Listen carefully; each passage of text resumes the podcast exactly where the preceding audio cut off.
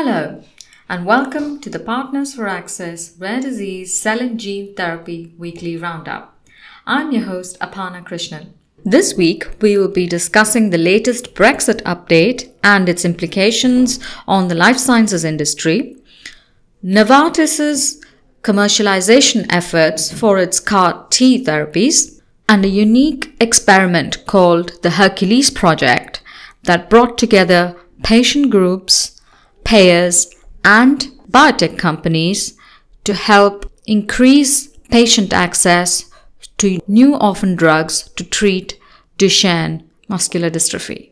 UK Prime Minister Theresa May announced details of a draft proposal of the withdrawal agreement and a political declaration. P4A's Joanna Fernandez is here to tell us more. As we have all seen, Brexit is once again dominating the headlines, with Theresa May's 585 page draft withdrawal agreement. It has already been passed through the Cabinet and will be agreed by the EU this Sunday. Unfortunately, while the existence of a draft deal means we are moving further away from a possibly disastrous no deal scenario, very little was mentioned about the life science sector within the deal. One key issue addressed by the deal is that the UK will remain in the single customs union with the EU until December 2020, which may be extended indefinitely if no new arrangement is agreed by then. For the pharma industry, this means near frictionless trade that will allow a continuous supply of medicines. However, with the finalization of the deal being far from guaranteed, the uncertainty means pharma is still having to prepare for the worst case scenario. Many companies have already spent millions on ensuring a sufficient supply of medicines. Some companies have even gone beyond the six week stockpile mandated by the UK government. For example, Eisai has prepared six months' worth of medicines to ensure patients have access, as many rely on their cancer and epilepsy drugs to survive. Considerable resources have also been spent transferring drug licenses to another EU member state and in changing the packaging to reflect this. It is highly unlikely that this would be transferred back, even if the draft withdrawal agreement is passed. Another main concern facing the British pharma industry is that despite the UK government's desire for a close alignment with the EU on regulations of medicine after Brexit, the EU appears to be resistant to this idea. The draft withdrawal agreement states that, subject to exceptions, the UK will no longer participate in meetings of member state groups. This document indicates that even during the transition period, the UK will not be able to act as a rapporteur for the assessment of medicines and drugs authorised in the UK will not be considered as reference medicinal products in the EU. Therefore, the likelihood of the UK's medicines regulator being an active member within the EMA is low, regardless of the draft deal outcome. This remains true even with the future relationship political declaration document, which stipulates a commitment to explore the possibility of UK cooperation with union agencies such as the EMA. This indicates the likelihood of regulatory divergence from the EMA, resulting in more costs to pharma industry as they try to satisfy the requirements of both healthcare authorities. While the Association of the British Pharmaceutical Industry and the Bioindustry Association have praised the deal, they are still urging the government to include more commitments to public health and medicine safety to ensure these issues are not negatively affected by Brexit. But until more detail is provided, the pharma industry will still remain in an uncertain state. Now to the Novartis story. So, Novartis, the Swiss pharmaceutical giant, recently said that it was increasing its focus on commercializing its CAR T therapy, Kymriah. Currently, the company is busy trying to launch the drug in Europe. So, what is it doing exactly? According to a pharmaphorum article which quoted Liz Barrett, the head of its oncology division, Novartis is making quote unquote substantial investments in infrastructure to help bring the drug to patients. She also said The company will focus initially on commercializing Kymriah in the pediatric and adolescent patient group in which it is approved for use. Kymriah is approved in the EU as a treatment for acute lymphoblastic leukemia. Novartis's efforts will be aimed at reducing its costs by creating small infrastructure hubs that will be able to quickly transport the therapy to clinics. This is important because CAR T drugs work by harvesting T cells taken from the patient's blood. They are then re engineered in a laboratory to find and kill cancer cells before being reintroduced into the patient. Therefore, having these laboratories close to clinics where patients are treated would significantly cut costs. There is growing competition in the global CAR T therapy space.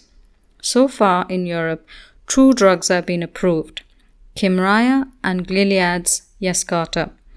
As these new therapies are introduced into the healthcare system, there will be new challenges for manufacturers as they grapple with scaling up production and logistics to ensure access. If Novartis is able to successfully reduce costs through laboratory hubs being closer to drug delivery clinics, it will be interesting to see how that impacts access and uptake of CAR Ts in the near future.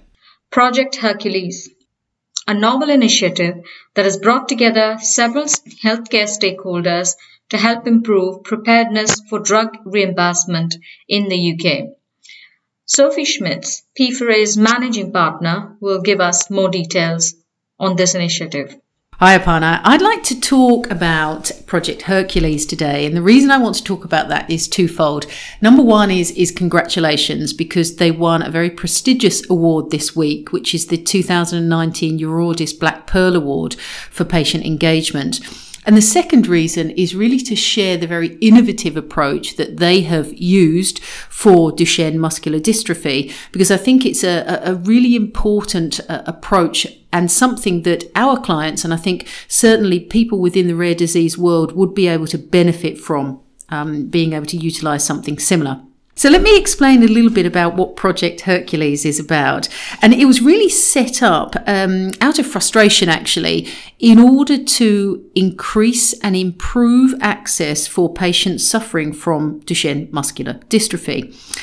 And there are three, as far as I'm concerned, certainly, um, if I look at it, there are three key success factors in terms of why this particular project has been so successful.